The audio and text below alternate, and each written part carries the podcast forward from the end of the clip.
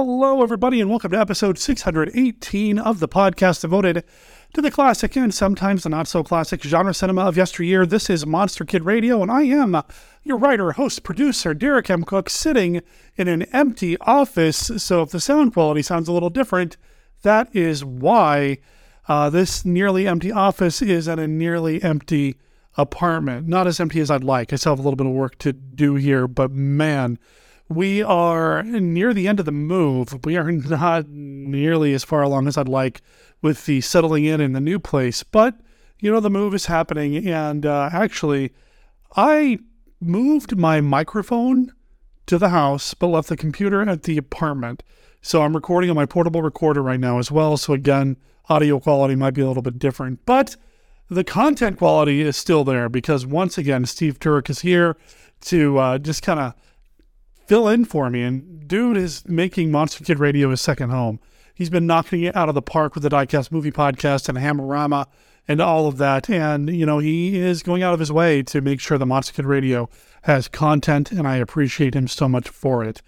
This time around, he is joined by Monster Kid Radio Irregular Dominique Lamssies, friend of the show, author, Monster Kid, monster lover, and a fan of the movie The Ghosts of Hanley House, which is a movie that we're going to be talking about this week on the show. I say we.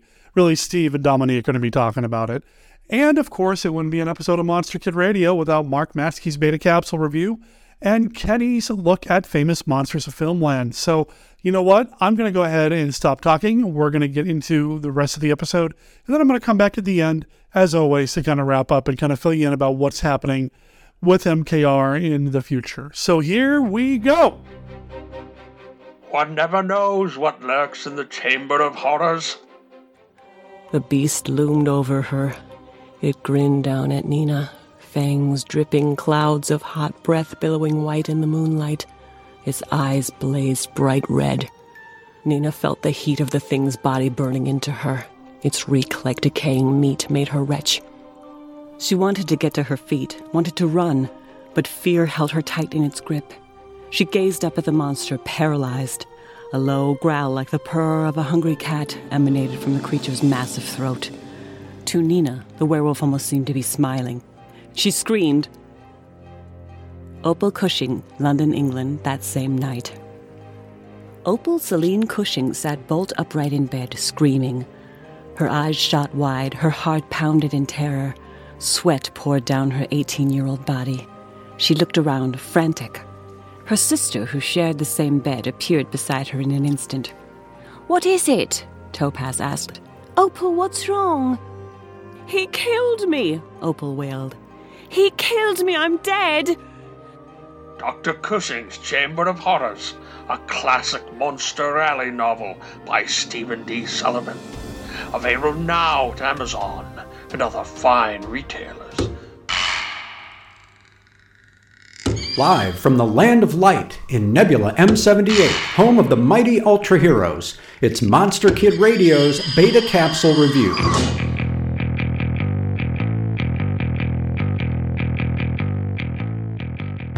Return of Ultraman, Episode 12 Revenge of Monster Shugoran, air date June 18th, 1971. After interrupting a monster attack team training exercise, a gang of dirt bikers harasses a young woman, chasing her to a suspension bridge.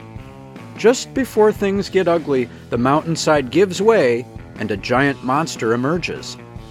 MAT rushes to the scene and learns the story of Shizuka, the woman who lives alone in the forest. Go is charged with locating her, which he does, but she refuses to evacuate. That night, Monster Shugoran destroys the bypass bridge, and Go tracks Shizuka to a cabin filled with paintings by the artist Ushiyama. Shizuka is the artist's daughter, and most of the paintings are portraits of her. She then tells Go why she and her father made their home in the valley, remembering a time when Shugoran was peaceful. That's no longer the case, however. The monster attacks, setting the cabin ablaze immolating Ushiyama's artwork, which Shizuka rushes to save. Go transforms into Ultraman to battle Shugoran, but is it too late to save the legacy of this family?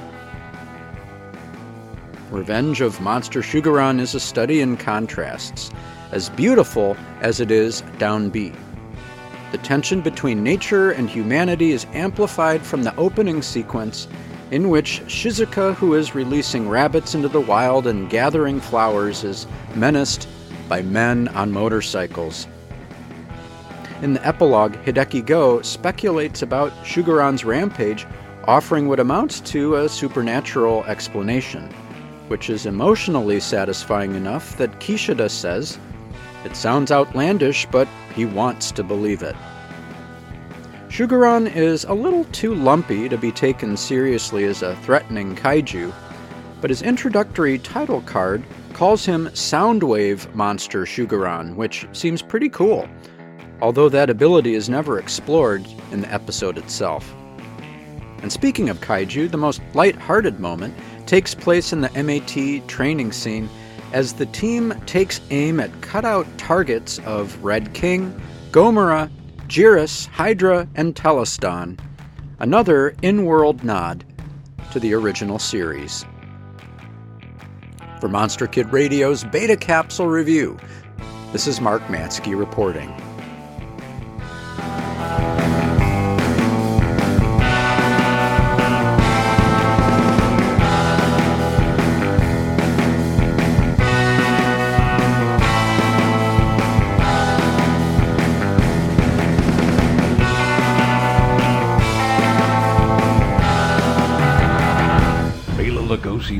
Dracula, Monsters from Under the Sea, Atomic Frankensteins, and Grandpa Monster 2. Classic monster memorabilia vendors, movie and TV stars, signing autographed photos. It's all coming to the Marriott Pittsburgh North, June 16th through the 18th, 2023. It's Monster Bash. Fans who grew up with monster movies in the theater and on TV will descend on the Marriott Pittsburgh North hundreds and hundreds of fans. Don't you scare miss out as fans travel from all over the country to meet, shop, and enjoy classic monster entertainment. Coming to Monster Bash in June, Audrey Dalton, star of The Monster That Challenged the World, and Boris Karloff's thriller TV shows. Charlotte Austin, who starred in Frankenstein 1970 with Karloff, and Ed Wood's The Bride and the Beast. Lynn Lugosi Sparks, the granddaughter of Dracula himself, Bela Lugosi.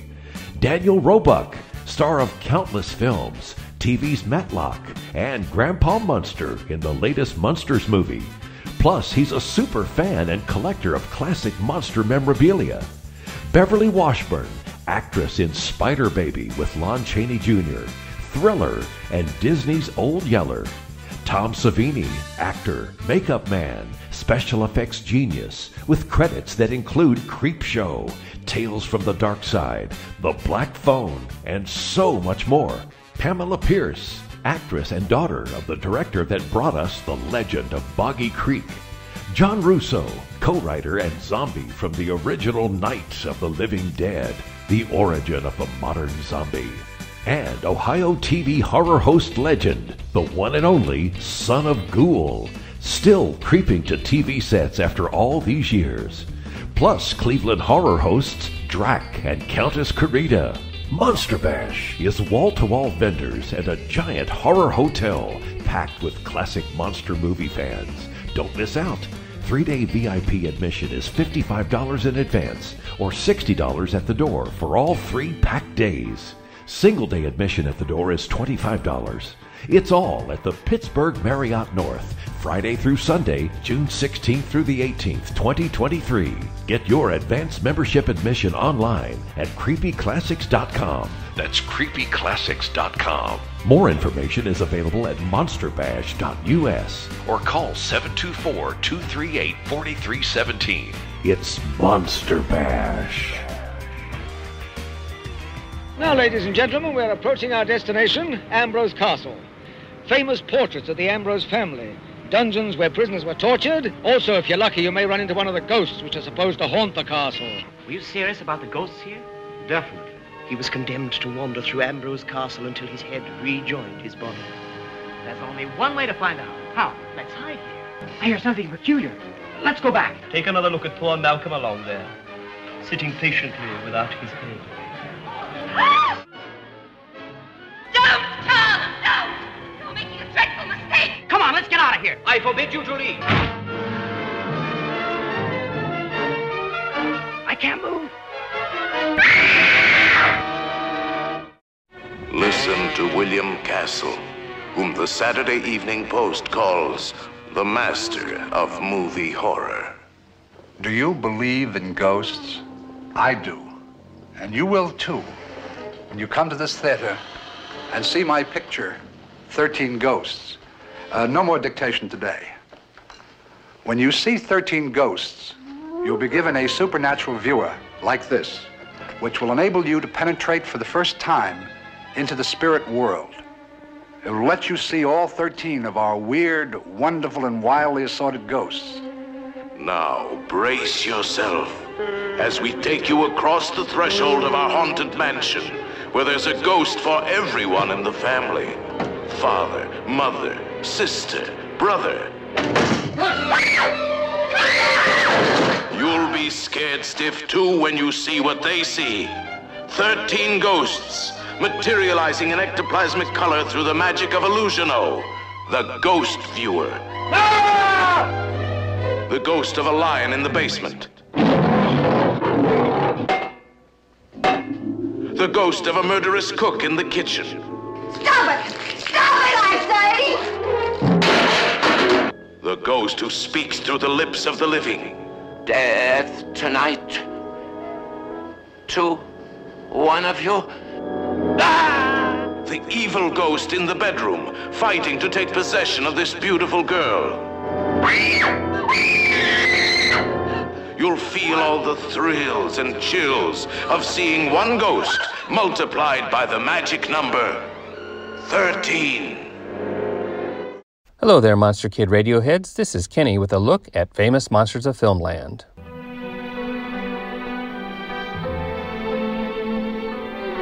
Today, Steve Turek and his guest will be talking about The Ghosts of Hanley House, a film never mentioned in FM, but it wasn't because they are afraid of ghosts. From the beginning of FM's run, ghost movies have made an appearance in its haunted pages. FM3 had a very brief mention of The Headless Ghost, and FM8 previewed the William Castle classic 13 Ghosts. Columbia has come up with a shocker to scare Whistler's mother off her rocker. Last year, you screamed your lungs out in fear when the Tingler got loose in the theater and you could actually feel it vibrating beneath your seat. Now, if you can take it, there's a greater thrill in store for you. The first film in Phantoscope with Illusiono 13 Ghosts. To mastermind this macabre melodrama, Columbia commissioned the world famous fearless medium, Madame Sylvania Trans to go to the house on Haunted Hill and obtain the services of William Castle. Madame Trans was never heard from again, but shortly thereafter, the Saturday Evening Ghost featured an article on the Karloffian Mr. Castle. They called him the master of movie horror.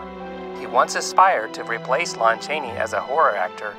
Instead, he became a number one horror producer. The fourth Universal Frankenstein movie, The Ghost of Frankenstein, was a particular favorite with a film book in FM 48, which was reprinted in FM 85. In FM 49, a draft script was presented which had a different story from what we saw on the screen. Here is the brief intro from the film book. What happens when a man of many parts starts taking other people apart? Big Frankie thought Igor was his friend till he wanted to brainwash him with a big lie. You'll be haunted the rest of your life by the ghost of Frankenstein if you live that long. And who can forget the Ghost in the Invisible Bikini from Monster World 10, also known as FM 79? We covered that during Monster Kid Radio number 543. 1981's Ghost Story merited a feature article in FM 181. Here is star John Houseman on the film. The novel Ghost Story is hideously complicated, and towards the end, Straub puts in everything but the kitchen stove. Because of the compelling nature of horror novels, you read on. But if you saw some of these things on the screen, you'd howl with laughter. by cutting some of the fairly loony elements of the book, I think we've made a picture which is considerably more literate and educated. In any case, we've used nothing disgusting like you find in The Exorcist or The Omen or Rosemary's Baby. This is an old fashioned but classic story of evil that is finally able to pay retribution. Last but not least is a rarity I had not heard of. It does not have ghost in its title, but rather the lovely name of our guest. It caught my eye and it turned out to be a ghost story. Let's hear what FM 163 had to say about this 1978 thriller. Poor Dominique Ballard has a problem. Like the perplexed Miss Giddens in The Innocents or the terrified Susan Strasberg in Scream of Fear, Dominique sees ghostly apparitions. There, hanging in the rafters of her conservatory, she continues to see a hanging body, a disturbing sight indeed. But even the dangling corpse is only a minor nuisance when compared to the ghostly car accident that almost takes her life. And then there are all those strange sounds, those strange noises she hears about in the house. Add the fact that Dominique is a cripple, and you have the complete picture of a confused and frightened woman.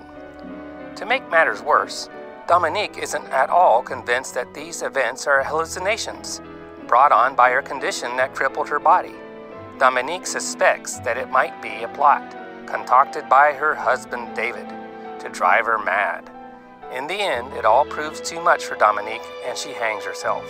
Following his wife's death, David hears Dominique's favorite piano piece played, waking him from his sleep. Dominique's ghostly vision is seen by her husband floating through hallways. Is David going mad? Is it guilt that is causing him to see these tormenting visions?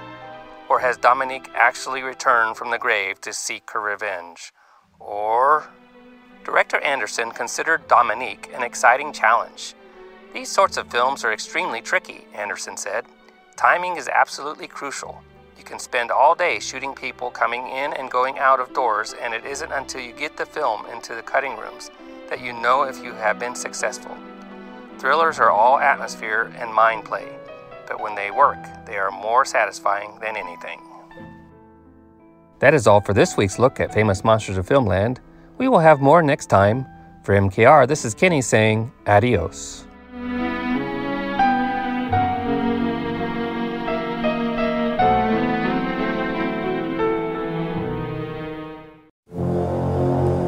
Everyone loves a good ghost story, the thrill of a well told tale. But when the story ends and you are alone, the images linger. You can sense them, hear them. You feel watched, followed, for there is no escape from your own imagination. Ghost Story. Rated R, under 17, not admitted without parent. We want you to meet Dominique. Dominique is dead.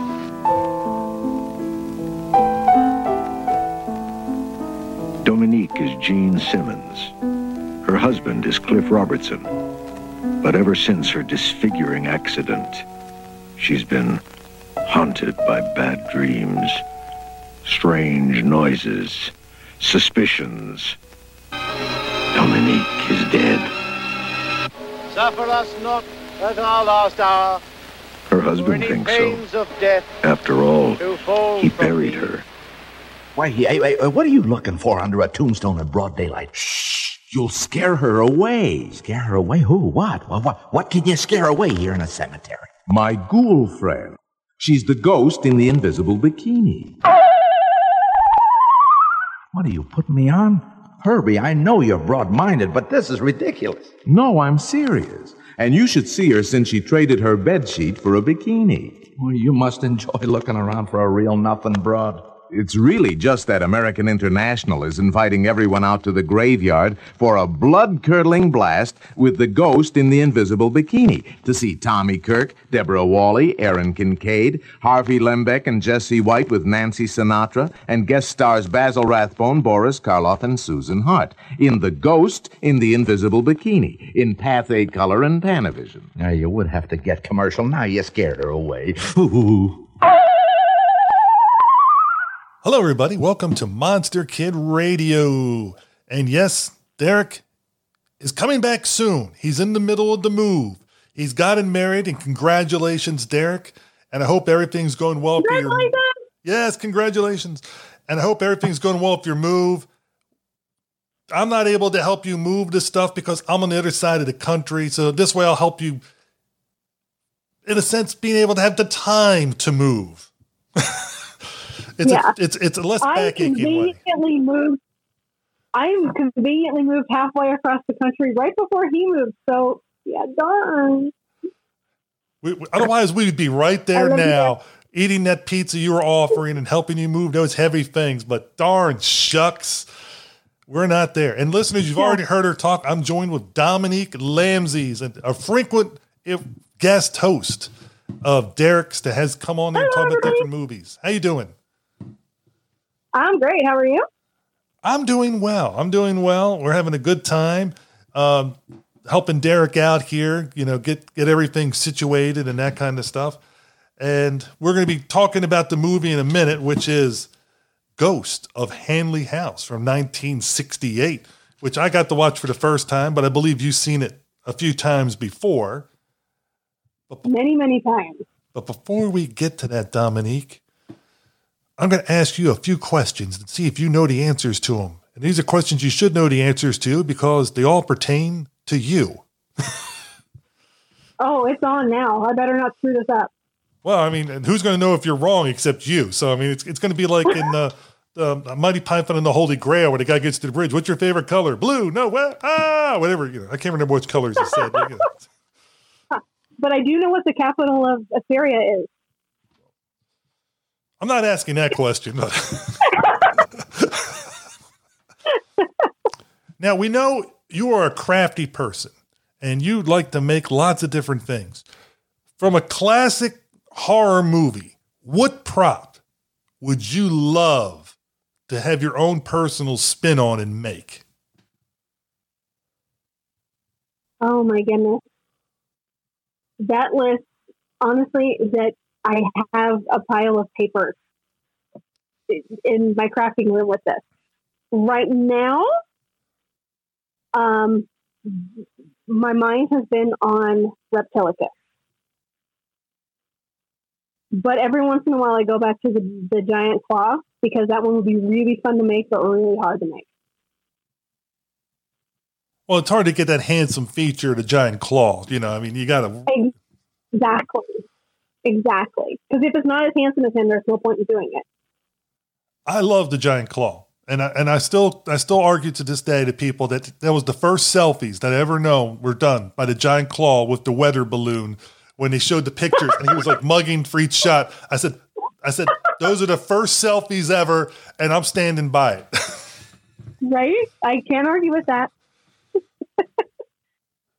I'm just saying, but I, I'd love to see your rendition of Reptilicus in the giant claw, particularly the giant claw. It's a Yeah. flying battleship. Yeah.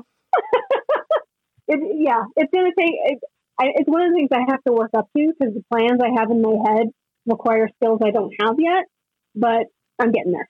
So, Well, you got to go for it. Just go for it. yeah. You can do it. And if you can't do it, just just fake it. You know, isn't it? They say fake it till you make it. Well, it, also, it's the giant claw. So if I don't make it, is anybody really going to notice? I would, if you told me. If you, if you if you didn't show me, you know, whatever you told me. But yeah, and and um, it could be cool. Now you also like to do costuming. We know you love different costumes and stuff like that. And um, going from again the classic horror type films or monster movies, what costume would you like to replicate? This is an easy one because I actually have full intention of doing this. Um, uh, Monster Bash 2025. Mark my words, I am coming in a Phantom of the Opera red death gown because that'll be the 100th anniversary of the silent version. So I'm going to do the red death as a gown. That would be cool. And hopefully they'll have the wax It would be figure of the. Phantom there and you can get your picture with it. That would be awesome. Yeah. Oh, I'm looking forward to it now. I want to see that. I want to see that with the giant claw on your shoulder. Oh man, okay. Challenge accepted. It's on. It's on like Donkey Kong. We're on. That's right.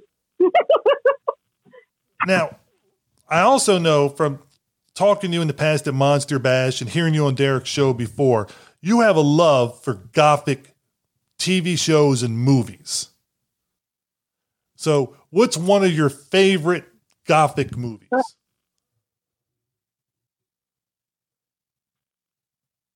One of my favorite gothic movies. Oh my god, that's like asking me to choose between my kids. I said just one of them. You know, I'm not asking you, you know, to pick the, the absolute favorite, just one of them. Mm. And by the way, I have three children, and I always tell them I, I do have a favorite. It rotates. Depends which one's annoyed me the least. Oh my goodness.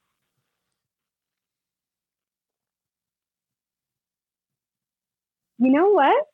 I'm actually going to go with the 1959 version um, of Yotsuya Kaidan, directed by Nobuo Nakagawa. Um, which Yotsuya Kaidan is kind of the quintessential Japanese horror ghost story um, about a samurai who betrays his wife and her ghost when she comes back and gets horrible, horrible, nasty revenge. Um, it's it's it's a really good example of how universal gothic themes are. The trappings we associate with kind of Western, the big castle, the lady in the nighty, but no, it's just, the concepts translate. I agree with you. And I think a lot of times Gothic, people get stuck thinking certain things, like you said, but it's also a mood, an atmosphere is the way I look at it too. You know, so it does, it, it does have the trappings of that time period, but also it can be, it can be more modern or even earlier than what most people think of traditional Gothic. Hmm absolutely. Now, this one, I think, it- this one, I think I might know the answer to it, but I'm going to ask you anyway to see if to see if I'm if I'm if my insides are right. What star would you love to meet?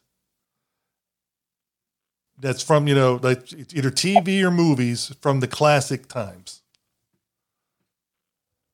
Peter Cushing. What? Peter Cushing. Peter Cushing. Ooh. But which one? Uh, now I'm going to change it a little bit. That's still alive. Okay. Oh, he's still alive? Yes. Oh my goodness, he's still alive. Actually, Lara Parker. Yes. From Dark Shadow.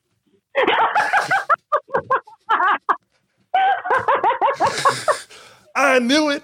I knew it. People could see it, but I was doing my right. I was doing my happy dance. I could see. I was like, it's I like grew up with Angelique as my hero. I was like 11 years old. Like, I want to be the evil witch. So, yeah. I've I've known this about you because you've said this before many times. I was like, if it if the one person if if this one person ever showed up at Monster Bash, Lara Parker, she you'd be camping at, you'd be sitting next to her table, you'd be probably you'd be you'd be a little too close. You'd be one of those people. People like we got to you know you got to give other people time. Yeah, exactly. Security would have to escort me away. And yeah. Well, you might not be that way the first two days. It'd be the last day. When you know it's the last day, it's like, no, no, I can't leave. Yeah. Not that I would blame you. You know, Honestly, I would actually probably. I would actually probably cry. I cried in front of Barbara Steele. I would probably cry in front of Lara Parker too. so, but I knew it. I was like, if, if it's not Lara Parker, then I don't know what in the world. Uh, you know, it's, it's, it's, it's, it's like you, you. I think you'd been body snatched. You're a pod person. that's safe. That's safe. Yeah.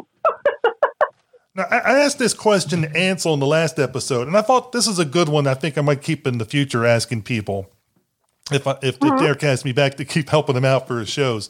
Um, what is a movie that a lot of people consider bad, but you know it, you know Dominique deep down, this is a good movie. Oh my goodness.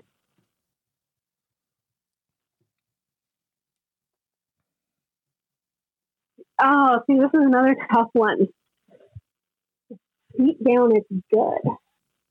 That you think it's, do you know deep down in your mind, in your soul, it's good, but the general consensus is people thought it was bad.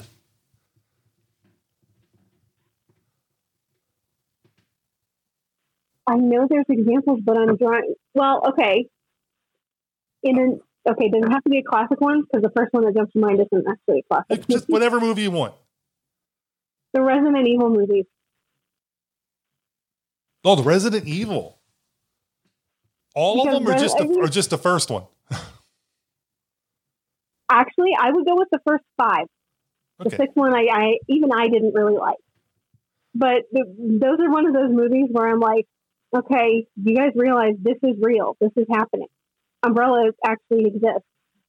This is a thing. And everybody's like, no, it's stupid. It's trash. I'm like, no, no, this movie is like real. Resident Evil is really scary when you think about it that way. Because yeah, they're real guys. Now I thought your Sorry, answer was I thought your answer was going to be different. I thought it was going to be a segue into our movie. It almost was actually. I almost said that, but Yeah, I thought I was I thought I was throwing you a, a nice softball question, and then you know you took it a different direction. Which you, you never know. That's the good part about asking a question you, that you don't really know what the answer is going to be to. yeah, yeah. Sorry, I don't take hints very well. oh no, no, no. That's fine. That's fine. That's so you.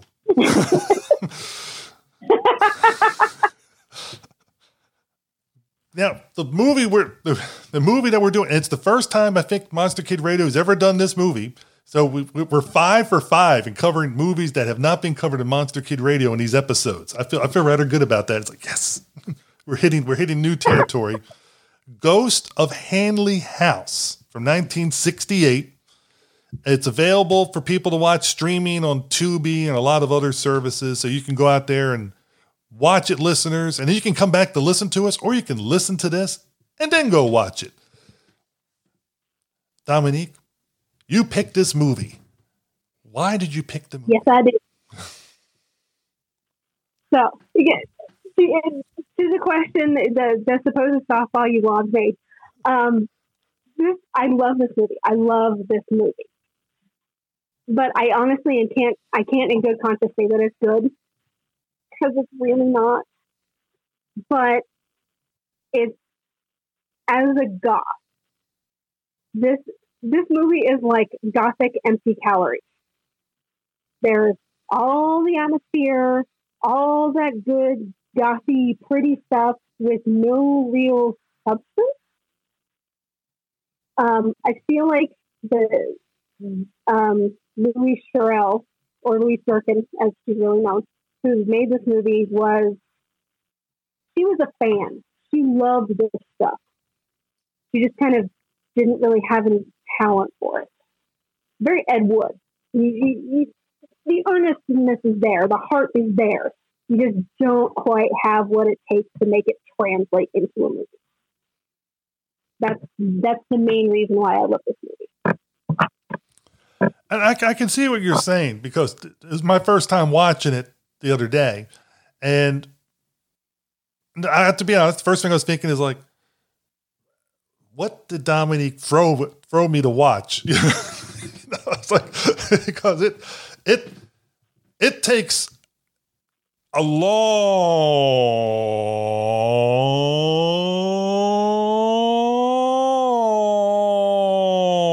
time to get anywhere. There's nothing. Yes, it does. This is this is like an, a Lord of the Rings reference. An Ent doing a movie. Let's not be hasty. Exactly. Exactly. The movie is like an hour and a half, and the plot is approximately two paragraphs long. This easily could have been a movie that was 20, 30 minutes. Easily. a, a Twilight Zone episode. You know, I mean, it would have fit, it would have fit perfect in that that that ballpark. And yep, and there's a lot of good things with it. Um, you know, so Mhm. so, but it was just you can tell was this when I looked her when I looked her up. This is the first and only thing she ever directed. Yes. Yeah, so And wrote. and wrote. So you could tell you have an inexperienced. I'm assuming you know an inexperienced writer director because you never know. She might have directed theater. She might have wrote you know other screenplays that never got picked up, or might have wrote the- the- theatrical work. I'm not sure. You know, so it's always hard to. I don't want to say this is the only thing they ever did, directing wise, when there could have been other things that were done that we're just not privy to because of time and other things. I mean, there could have been other film work that just never got anywhere that we are not knowledgeable of. So I don't want to. This could be the first work. It's the only work we know of. Let's put it that way. Um, yeah. Uh, but it, it was just there. There are parts in there are good, and there's unique sound effects editing choices. Okay. I want to ask you So- about that.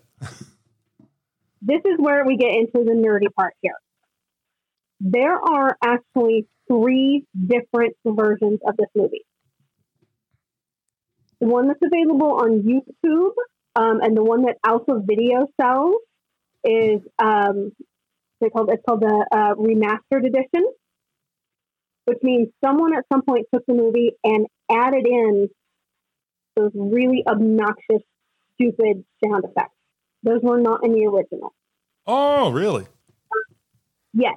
So, because you can, if you watch the movie, you can tell because the sound effects are always badly placed and they always sound, they sound new and they just sound cheesy. And the cast isn't reacting to them at all. Exactly. Um, there's also um, like some of the lightning shots and the scenes of the guy in the hat watching. I think in the original, there's like one shot of that at the end. All the other ones were added into this version. You can get the original version from Something Weird Video and Sinister Cinema. Um, that one is my favorite. Um, the one that you see on YouTube, it's kind of, it, it feels almost like ironic watching. Like someone just went through and said, oh, this is silly. I'm going to put something sillier in too. Um, there is also oddly a 50th anniversary edition that came out um, in 2017 that was made what's called Blue Pines Publishing or something like that. It's extremely hard to find. Um, I actually tried to purchase it from the people who made it, and they ghosted me and tried to take my money. Um, and I haven't been able to find it since. But apparently, they cut some stuff and rearranged some stuff so that the plot made more sense. But I I've read one review of somebody who apparently saw it, but there's no other trace that it existed.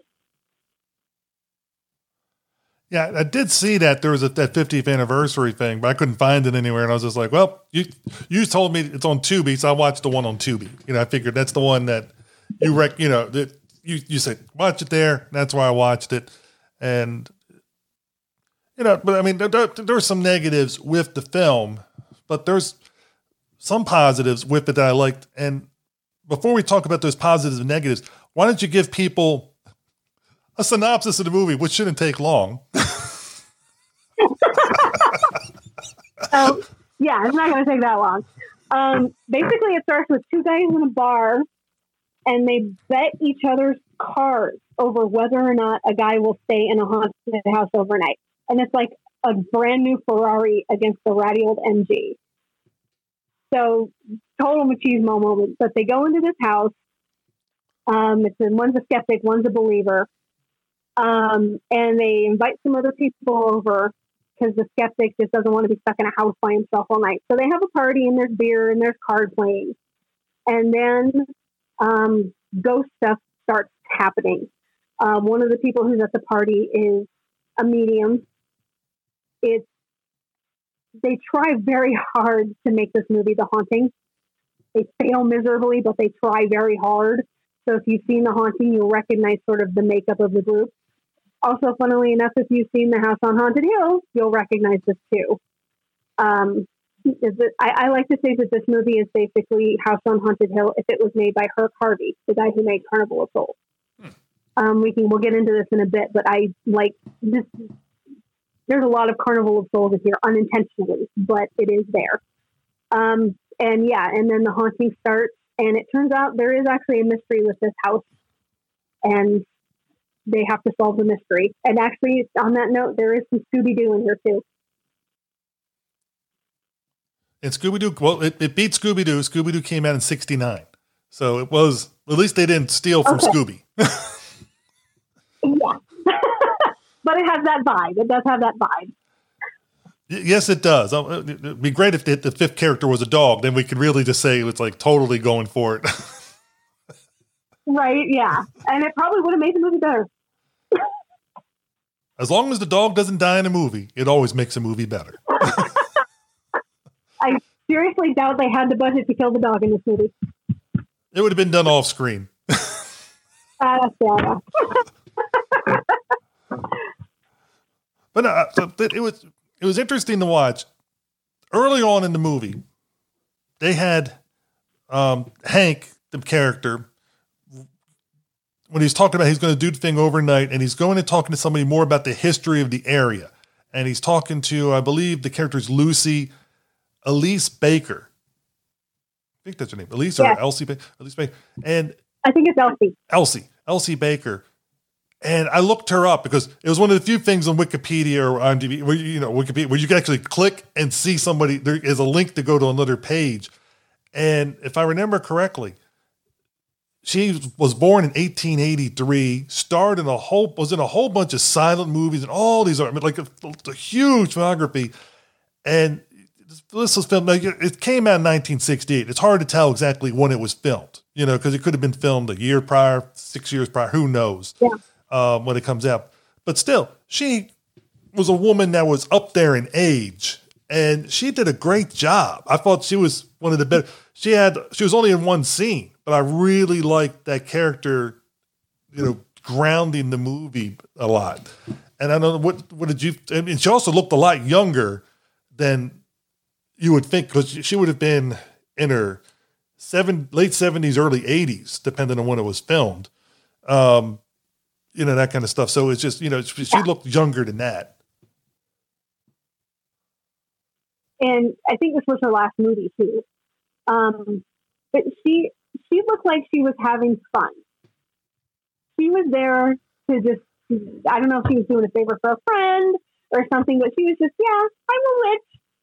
It's okay. People are saying that. I don't mind.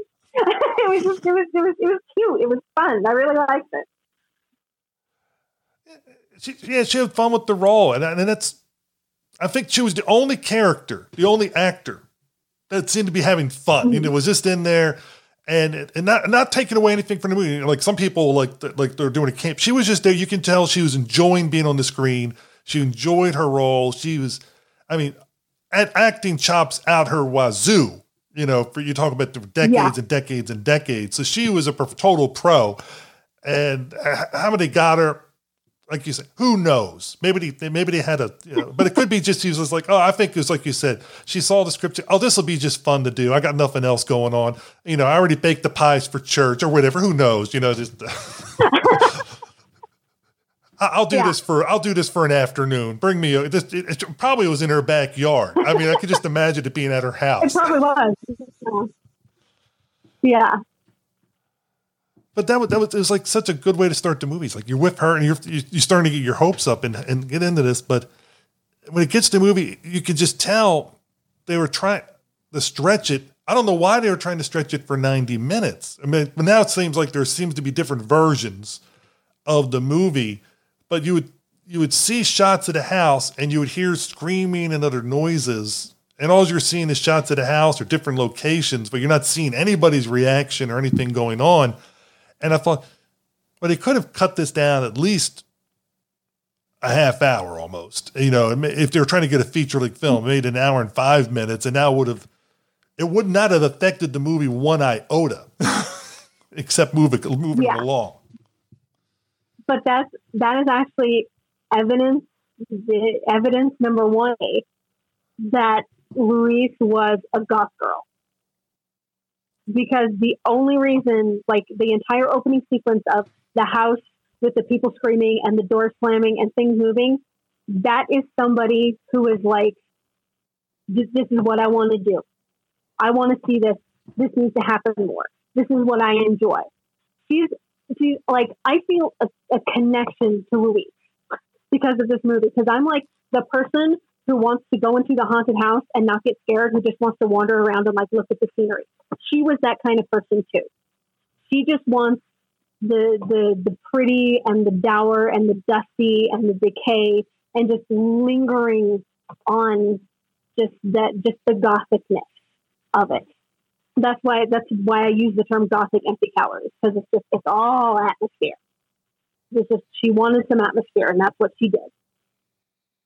Oh, she definitely does atmosphere and and goes for it. Kind of reminds me if listeners, if you if you like watching those TV shows where the people are staying the night or doing those things where they go to the haunted houses, and and and they're, and they're and they're filming all these different things, and if if if you are into that, this movie was like a precursor of all that. It's basically let, let, let's just film this. Now, obviously, it's not a real haunted house. They're doing, you know, trickery and you know and, and, stuff like that with the doors and everything else. But it does have that same atmospheric thing. So if that's your vibe then you're probably going to like this. There's a chance you're going to like this movie. But like dominic said it's not a good movie but it has char it has things in it that you, you could see the groundwork was there and this could have been mm-hmm. a good like our movie. I think I, I think they would have fleshed some things out. They could have re- they really had some stuff here they could have worked with, and this could have been a nice hour and five minute, hour and ten minute movie if they fleshed out those other parts. You still have your atmosphere, but if if if it would have been mm-hmm. written a little differently, I, I think it, it, could have been a, a really good movie. The, the weird thing is, is when I watch this movie, the first movie that pops into my head is like the other half of the double feature is Carl Theodore Dreyer's Vampyr from 1932. That's the one that's the retelling of Carmilla. Um, if, if, you haven't seen it, I mean, it's it's one of the tent poles. It's one of the unknown tent poles of the horror genre. But it is in the same way. It's very slow. It's like very just atmosphere and people experiencing weird things with no real point. Um, it is it is a much much much much better movie than the Ghost of Hanley House. I'm not trying to compare them in that way, any way, shape, or form, but it's much more about the experience than about a plot. And I, and I don't, as listeners know that have listened to me on Derek's show before, and if people have listened to my podcast, I have no problem with a slow burn movie, um, especially if it's developing characters and setting things up that way. Um, but this one has, like you said, it, it, because the, the thing in it, it's not developing the characters in a better way, you yeah. know. And, and so that's the thing I think that's missing is we we should have we should be learning so much more about all five of the characters that are in the house so that mm-hmm. when things happen, we really care and are starting to get more emotional into it. And also gives the actors a chance to change as the as the, the house's hauntings go on and we feel more of it. Now, this could be reflection on several things. A, pro- a possible first time script writer, you know, writer for a movie, first time director, the actors, this could have been, I think for some of them, this was their first movie, might have been their only movie. You know, it's hard to tell. I mean, it's, it's so you're working with talent that might not be used to be working in front of a camera, but then again, they might have done a ton of theater work.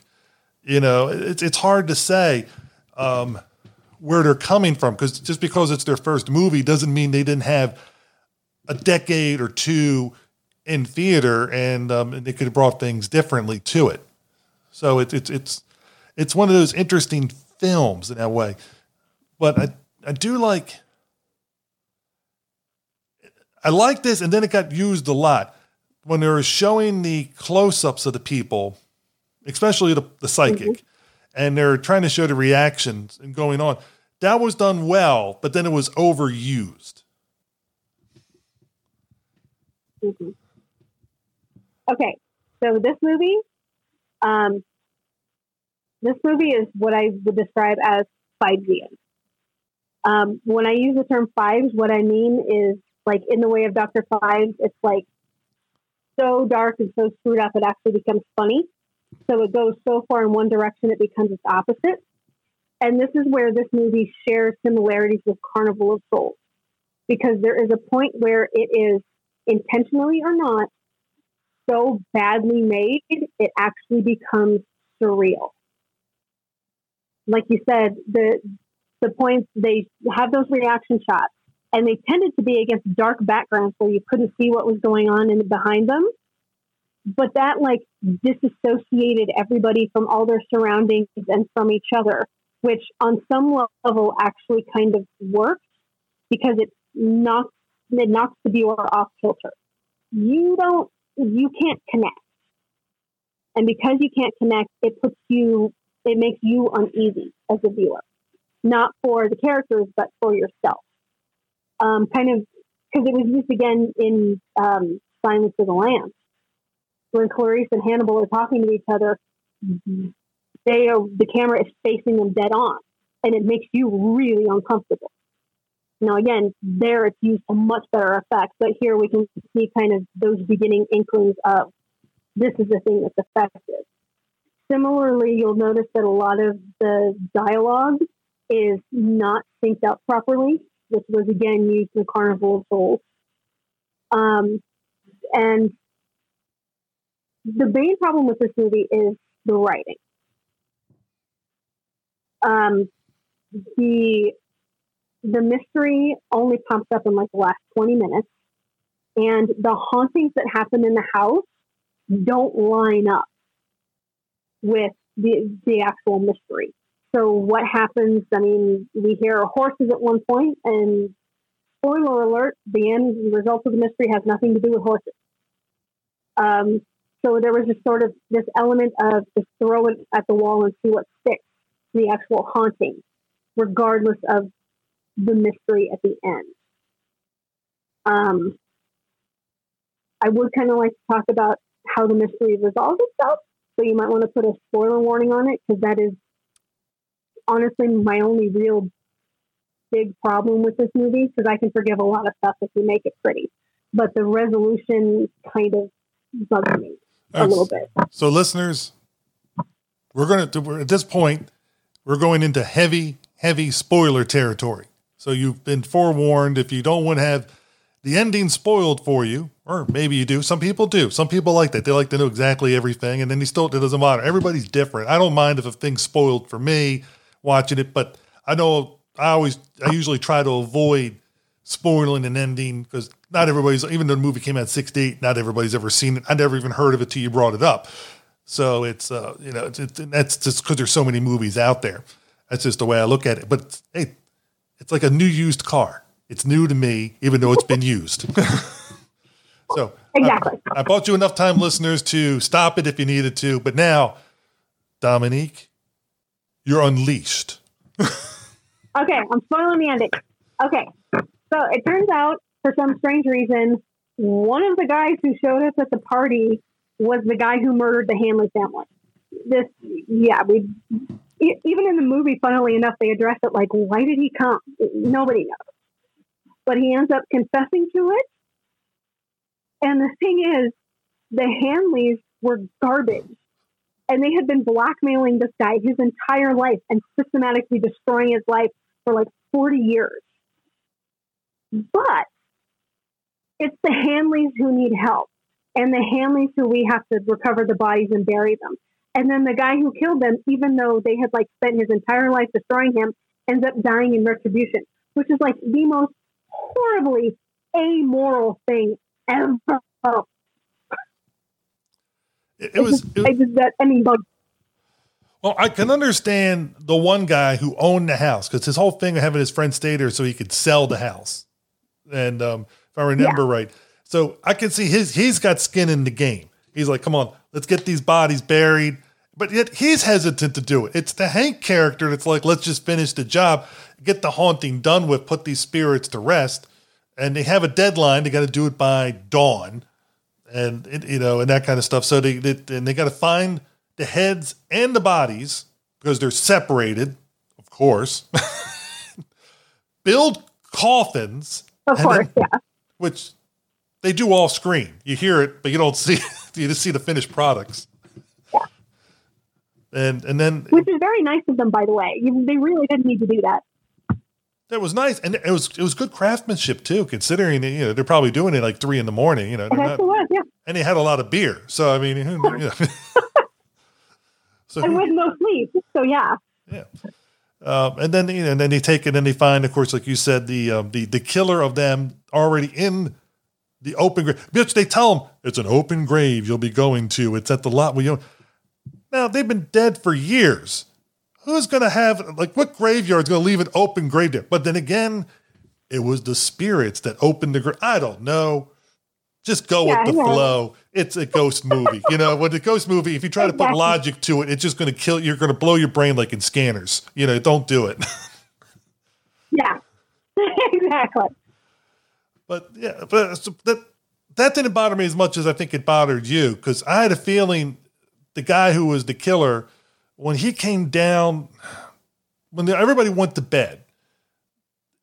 Two people came down the stairs, and he came down, and you could tell he was like looking at something. Like he wanted to look in his box to see what was in there, which we find out later on was one of the heads, and um, which I think he would have known because he put it in there. I don't know, you know, but I guess because it popped up there, he wanted to make sure is that the head? Is that the thing? I got to make sure I hide this.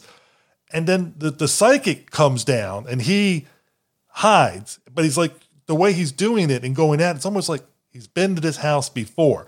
So I was right away thinking, okay, he's up to no good. I mean, that's it's shown very early on. He's up to no good. That's why he's there because he's way older than everybody else that's there. Why is he there? Mm-hmm. It ain't going to be anything good. And why the psychic came down, it's never explained. She walks into the kitchen and then she goes back up to bed. We find that out because we see her back in the bed later on. You know, it's just, it's just, it's never really explained. You know, it's just, okay, she went back there. Uh, maybe she had a premonition. She is a psychic, but who knows? Or a medium and, and that kind of stuff. So it's, Yeah. but I, I like the seance. I thought the seance was done well. Yeah, the seance was my favorite scene. Um 'cause because yeah, that was that was where all the the scene building and the gothicness kind of came to a head. I also I really like the character of Gabby the medium and just the way she interacted with the ghost. She was like the ghost Manny, Like you're being obnoxious. Stop it. Bring in this other person. I want to talk to this other person. I just I, I love that character. Yeah, Gabby, Gabby was my favorite character of the five that was there, Mhm. and it, it it also with the seance being a Dark Shadows fan myself, you know, there's always and, and it was like every like every certain every month there seemed to be a seance, you know, for some reason in the Dark Shadows world. There's a, a seance. There's always a reason for a thing. Yes. Well, just the house itself would be a reason for it. And, and so, but, but, I- but I like, I like how she did it. And she was just like doing these different things and like, and, and her, um, what is it? Her ghost escort or whatever. Um, the one that she normally, they'll, they'll help her find things takes off running. And that's just like, and so I thought that was well written and I thought that was well acted and it built up suspense. And it's all things you can't see because it's the spirit world. And I thought that part was mm-hmm. done well. And it, it, for something with a low, low budget, you know, it's, it's, it's always a good thing to do. You know, you don't have to always show it. Your imagination will always make things much worse. And I, I could, through her reactions and actions, I could picture the scene in my head. Yeah, and again, they used they used a strategic black background because you couldn't see anything except the table and the people. Um, and that was when they started doing the extreme close ups. Like she's talking to the ghost and they're showing like the close ups of her eyes only. And that I thought was really effective. I really liked that. Yeah, that that was that was what that was the yeah I agree with you. That's by far the best scene, and it's uh it, it's good, and that's I think it's not long after that's when they all try to leave and they find out all the cars don't work. Um, Yeah, the batteries are all dead, which I thought was weird because the one guy didn't have the keys. That's why he couldn't leave because he wasn't going to stay tonight. But yet he had the keys to try in the Ferrari. Then I'm like, oh, I guess you know maybe the ghost moved them. I don't know. No, oh, you missed it because the the skeptic guy stole them, so he couldn't leave. Oh, Because they're walking up to the car. He, they're walking out to the car, and the Hank, the skeptic, pulls it out of his pocket and, and hands them to the guy, and they give each other this look like you suck. and then they go outside. Oh, I didn't notice that.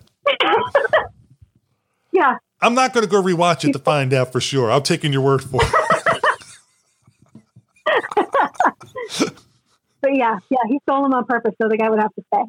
that is two things that that actually moves the movie up a little bit for me because that is a thing the two buddies would do on each other. You know, two guys would be like, you know, doing a bet. I'm going to take his key so he can't leave too. You know, I, I, Yeah. that that is something I would do to a buddy of mine. I'm sure you would do too if you're in the same thing. You'd just like, yeah, you're not going anywhere. Yeah. I don't know what happened to those keys. Yeah, I know. And uh, that guy really must be dumb not to think his buddy didn't have them. You know, because come on, you, you you got those guys knew each Oh. other. That should have been the first person you would think. They actually blamed the maid. Oh, I know they the blamed the maid? maid. Yeah, because the one that he said Yeah. wasn't it on the table, and they were like, oh, the maid took it. But still, I would have been thinking before he got to the maid when he's like, dude, and, oh, that was you talk about dialogue. Oh, and then What? they, when No, talk, I'm you, talking no, no, dialogue. you talk about dialogue being poorly written when when he's asking about the keys. Yeah. and it goes around the table. I didn't take the keys, and they go to the other character. Did you take the keys? No, I don't have the keys. Yeah. Did you take the keys? I don't have the keys. Did you take the keys? I was like, what is it? You know, Yeah. And they said everybody's name. Hank, I don't have the keys. Sheila, do you have the keys? No, Sheila, I, don't have the keys. Morgan, do you have the keys? Yeah, like like it was a kindergarten name game. I was just, I was, my eyes were rolling at that because it was like, it was like, oh my god, they're going to go for everybody. As soon as they got to the second, like after the second person, when she turned, to it's like they're going to do all the, p, all four are going to do it. I was like, oh my lord, they, they if you're going to go, go all the way. Exactly. but I also watch a lot of Dark Shadows, and everybody is constantly saying each other's name on that show too, so it didn't bother me that much. Uh, oh, I didn't bother me that they said the names. It was just instead of just saying like one answer, does anybody have the keys? And they all go, no, no, no, no. They had to each get individually questioned, you know, by the other person, you know, as as it went around the group. That's the part that I thought was just like, oh my god, you're kidding me. you are padding the movie an extra minute just to have that. You know, just like, oh, I got to write some dialogue. Get some, get them something to say. Yeah. I'm like, no, nobody would do that. Ex- Except for I mean, maybe, unless they were really drunk by that point. except kindergartners. Kindergartners would be the only ones that would really do that. Yeah, exactly. So it is a funny moment, but I think unintentionally funny. Unfortunately, yes. But, but obviously, you know a lot about this film. What, what, what else? What other tidbits do you know? Because you, knew about the different versions and things like that. There's not Um, much I could find online. There was actually it was a, the classic monsters board, I think. One of those, one of the film discussion boards.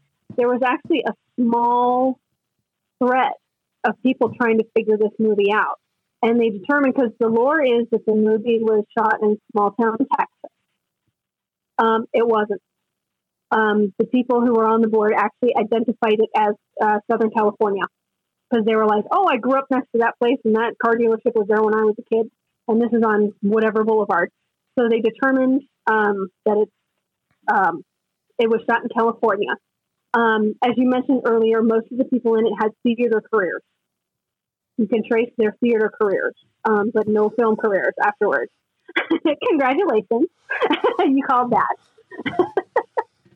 um, and there's this weird little news article that popped up there that I think is hilarious, talking about a Halloween party that the Durkins had at their house.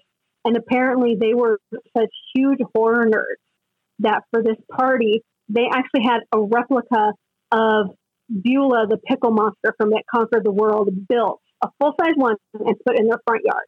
So, again, these are my people, and I love them. Um, but yeah, and they think based on because apparently there's like some of the shops that Hank, like in the beginning, there's a montage of Hank approaching people and trying to like get him to come to the house with them.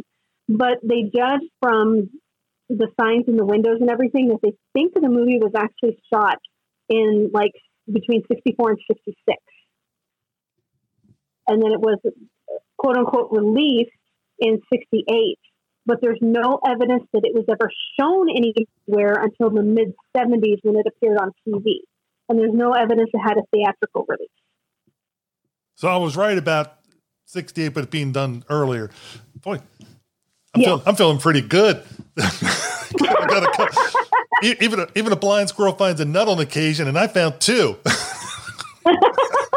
Yep. Good job. Well, you know, it's it, but it also goes back to when you do, when you do enough of these films, and you and you and you look at especially independent films, it, a lot of them have that weird production thing where it's, it takes forever, and it still happens today, where a film could, be it comes out this year, but it was filmed in 2021 or 2019, but it just took a while for editing or other things, the, the money to come through to get it, or they're getting a product, they're getting a distribution deal. You never know. There's so many factors to get a movie out there. Well, Ed Wood's Night of the Ghouls. That took what thirty years because it was sitting in somebody's basement. Um, I know there's a couple episodes in Mystery Science Theater where they premiered the movie. It sat in a, a warehouse somewhere and it was never released, and then it just popped up as part of a bunch of DVDs they ended up with, and they showed it. So it happens all the time. That, that's the beauty of it all. And that's why I always find that people think like when they, it's like, oh, 1968, so it must have been filmed in 67 or 68. It's like, no, it doesn't necessarily. And, and like Yeah, you said, sometimes that's not how that works. a lot of times you can tell from the backgrounds, but of course, if it's a period piece movie, then you're really in trouble because now they're, you know, it's harder to guess when they're trying to show something in an early, like in the 30s or the 40s, and it was filmed in the 60s or 70s. And then you're thinking, okay, you can't use the backgrounds anymore because they're they're trying to make them older. So now you're stuck with um, production notes and things like that to try to piece these things together. Mhm. With an independent movie, good luck. Yeah, a low budget independent movie. I'm meaning, you know, it's good luck Mhm. with that stuff. Exactly. But no, there, there was it, there was a lot of things I enjoyed. Now the rendition I saw, as you as we as I said earlier, had weird sound effects coming. And you already explained that for no apparent reason. I'm just saying this again for listeners. So if you go to watch this movie, it, it is just. I think it was a. For first, I thought it was an explosion sound, like a small explosion going off or an eruption, and then I figured it must be the thunder you know, because there's supposed to be a lightning storm going on. But it was just weird Yeah. because they were showing it like all the time. There, there was, it was way, used way too much. So you're saying that got added in by somebody else down the road, and whoever did that Somebody- should be flogged. Oh, I agree. And the cricket sounds, and every time they were in the house, really? And they go outside and they don't use the cricket sounds. Like, again, it's that it's that it's that ironic watcher vibe. Yeah, it, it's but I can see where people could really you know, go down, get really down on this movie, and and, and we were both in agreement. It, listen, it's not a good movie at all. It's but there are there are like I said to me there are parts that are worth seeing that have some charm with it. I think it's um, uh, if you really like the atmosphere, and go for the whole thing. If you want to get to the the, the the big pieces of it, you can you can use that little fast like skip ahead 10 second button and move things along just a little quicker to get through parts to get to um, the se- the seance and the other stuff and things like that. You know, so there, there, there, are, there are there are some bones there. This would be one I'd be interested to see redone with a with a, a good script. Yes, absolutely, absolutely. And wouldn't it be Although um, honestly, it, it has been done with it. Just that, just it's the haunting. That is true. I'm, I'm, I'm talking about like this particular film. I think they and they could they could work it a couple ways. They could work it in a way where okay, where the killer is still in the movie, but he's the like but the House on the Haunted Hill style, where he's the one with a with another person that we don't see till later on, who's doing the hijinks to get people scared because the money is still in the house. And they didn't, they, they came back because they, they, they couldn't get into the house before because the other guy owns it or whatever. And now they're able to get in and they want to scare them out so they can go back to trying to find the money. Um, so or some kind of Mhm. rationale along those lines. And you could make it along those that principle, or you could just take that part all out and go full supernatural. which is what I would do. Because in my head, the better version has Morgan, the murderer, basically as the caretaker of the house, but like he's dead and he doesn't realize it, and that's why he can't ever leave the house. That that that was where my mind went with it. Yeah, also- yeah, like as much as I love William Castle, the Scooby Doo ending bugs me. I want ghosts. Give me ghosts. Yeah, I, I like both versions. I, I, I like the haunting and I like House on the Haunted Hill. I, I mean, I you know I like where it goes supernatural. And I also don't mind it where it's um, man made, so to speak. Um, so, so I can go either way. But you know, but the House on the Haunted Hill is Vincent Price and Richard Long. I mean, we- you, know, you can't really go wrong with those guys. Yeah. Yeah, I'm not dissing House on Haunted Hill. I love it, but Yeah, I understand where you're going. You know, and it, it does make it nice if they want the full thing. Uh, with the, the haunted. But the one thing about the ghost of Hanley House, I think it was Lucy that was implied because she was talking about the history of the house, and she was making it sound like there was other fatalities or, or deaths prior. Like the house was already haunted, and then the Hanleys moved in Mhm. and they were there for a while, but then they the story was is they all ran away. They sold their things and they just they, they, they ran off mad and nobody knows what happened to them. And other people have tried to stay in the house Mhm. and they went crazy um, that that could make it all the way through. One committed suicide and one did this or that. Uh, to have the killer, the killings be when the Hanleys were there, kind of takes away from the stuff earlier. So it's almost like they needed another spirit thing. I, think a wrap up thing would have been they thought they were done. They come back in thinking it's all un, no longer haunted. But then the original ghosts prior to the Hanleys were there. And then you ended on that note mm-hmm. where they come back thinking it's free. And then they realize, oh no, the Hanleys were keeping this other thing at bay. And they wanted them to help them get out of there because they were getting tormented. Dang, I think I could flesh this out to 90 that. minutes with that, like ass, that on. No, I like that. Yeah. Because uh, for me, the writing is a little weird, and I can't really tell if the, the haunting started with the Hanleys or if it was before. For me, it just it wasn't clear because of the way it was written. Because it sounds really long, but it, there's also hints that it just didn't start before that. But that would explain why the hauntings just are so random. And also, you get town gossip, so things are going to get stretched and changed. You know, people sharing stories, the old telephone game, and and, and things can get altered around. So it could be like, oh, and also the, the killers may be throwing out these extra backstories to different townspeople to make it sound like, oh, that's the reason Mhm. they left all that stuff before. Never explained. We're, we're- but I'm just thinking, what if it was all real? And then can you imagine like the first 45, 50 minutes of the movie is the stuff we saw, truncated in some ways, and then the next 20 minutes is when they come back and then they're trapped. The four to come back are then trapped in with the main spirit. Yeah. And then they have to do the big bad. Yes. The big boss battle. Yeah. Yeah, exactly. No, I like that. That's good.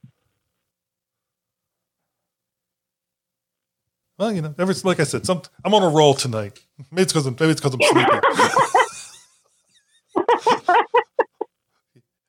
you know, your, your creative brain hits a certain spot where you know it's, it's like you know it's, uh, you hit a certain time. You're like, oh man, this is when you got to write everything down. Like, it, all the good stuff is flowing from your brain and that kind of thing. Right? Yeah.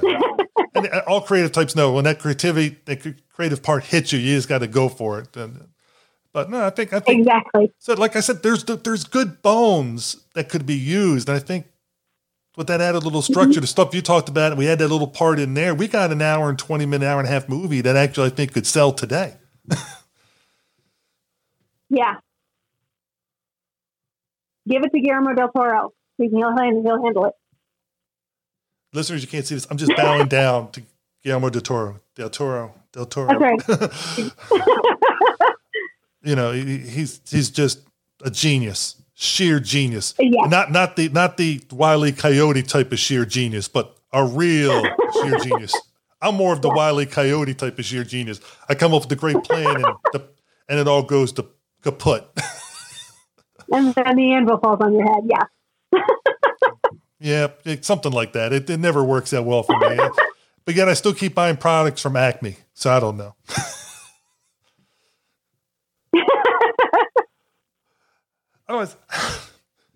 Um, any other tidbits you have that to share about the movie? Because I've, I've pretty much, I can't think of anything else to, to, to add on to it from my point of view.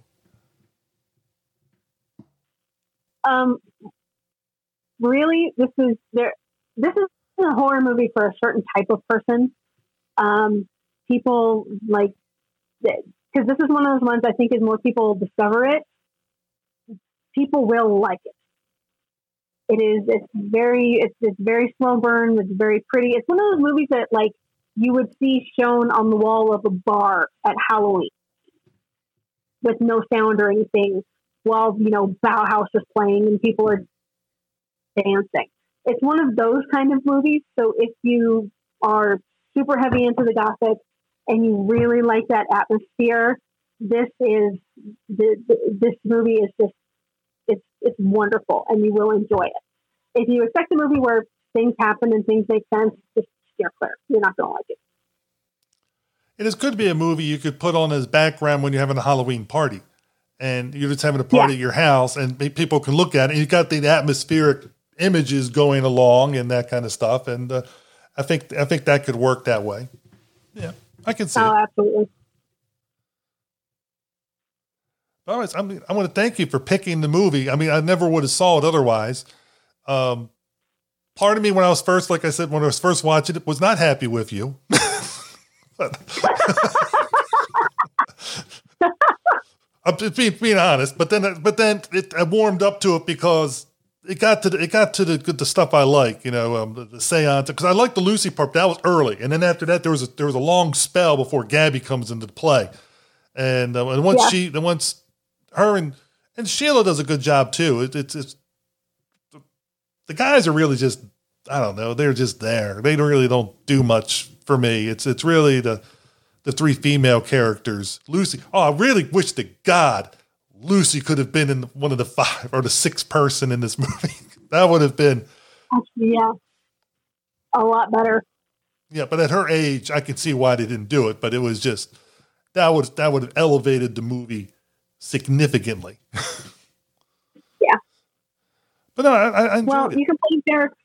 You can blame Derek for all this because he's the one who always lets me do the weird movies. I made him sit through the Maze of Lost Women. I made him sit through the Creeping Terror. And actually, the fact that I fell in love with this movie is his fault because the first time I saw this was on the Monster Kid Radio stream that he did on Saturday. He showed this, and I fell in love with it. And everybody watching it with us thought I was crazy, and I am crazy, but I stick by this one. Wait a minute, wait a minute. So when I when I messaged Derek that we were doing this movie, he didn't warn me. Derek, I'm a little cross with you now. Because you've seen this movie before, and you did. You know, you, you, you could have gave a homeboy a heads up and said, "Hey, Steve, just just to let you know, it starts off slew."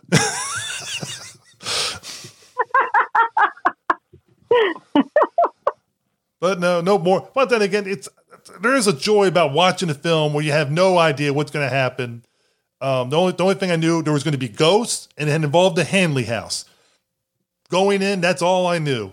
And you know, sometimes that's you know that's it's it's the joy of finding out what the picture is going to bring to you. And this is one. I, if you're going to watch it, listeners, don't watch it when you're sleepy. You know, because you it, it it you'll never make it through the beginning. You know, you got to watch it. You got to be able to uh, go into it when you're alert. Yes. And it doesn't hurt to maybe have something to do.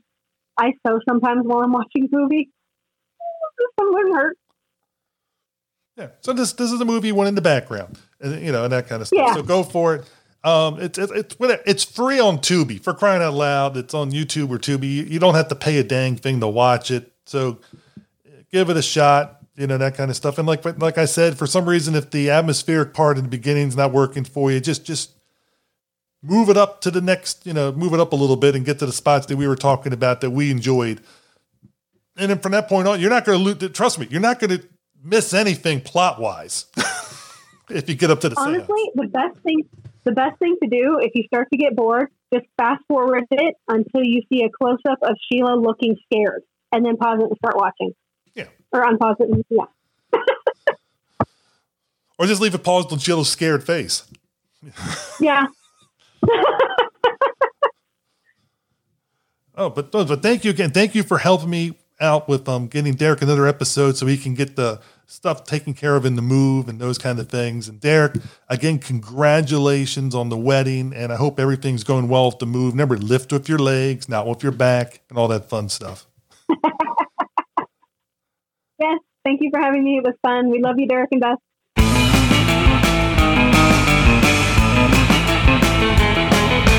Again, once again, big thanks to Steve, Dominique, Mark, and Kenny for making this episode of Monster Kid Radio happen. Wouldn't have happened without them. Uh, really, I am so grateful for all the hard work that they've done in keeping Monster Kid Radio alive. Really, they've kept this Frankenstein monster of mine moving. Especially Steve, man, just ah, doing that. Well, I can't say that because I it sounds like I don't appreciate Mark and Kenny and what they do. And man, I really love what they do. And all the guests that have come in, all the guests that have worked with Steve and all of this. I just, I appreciate everything. Okay, let's talk about monsterkidradio.net. That's where you're going to find everything you need to know about Monster Kid Radio. Links to everything you've heard here in the episode in the show notes. Go check that out and pay attention there because that's where the announcement about the next episode of Monster Kid Radio will be. I feel like I've done a pretty good job with the help of a lot of folks in keeping Monster Kid Radio going consistently for, can you believe this? Almost 10 years. 10 years. I, I am blown away that that's happened. And, uh, you know, I think a 10 year run is a pretty good run.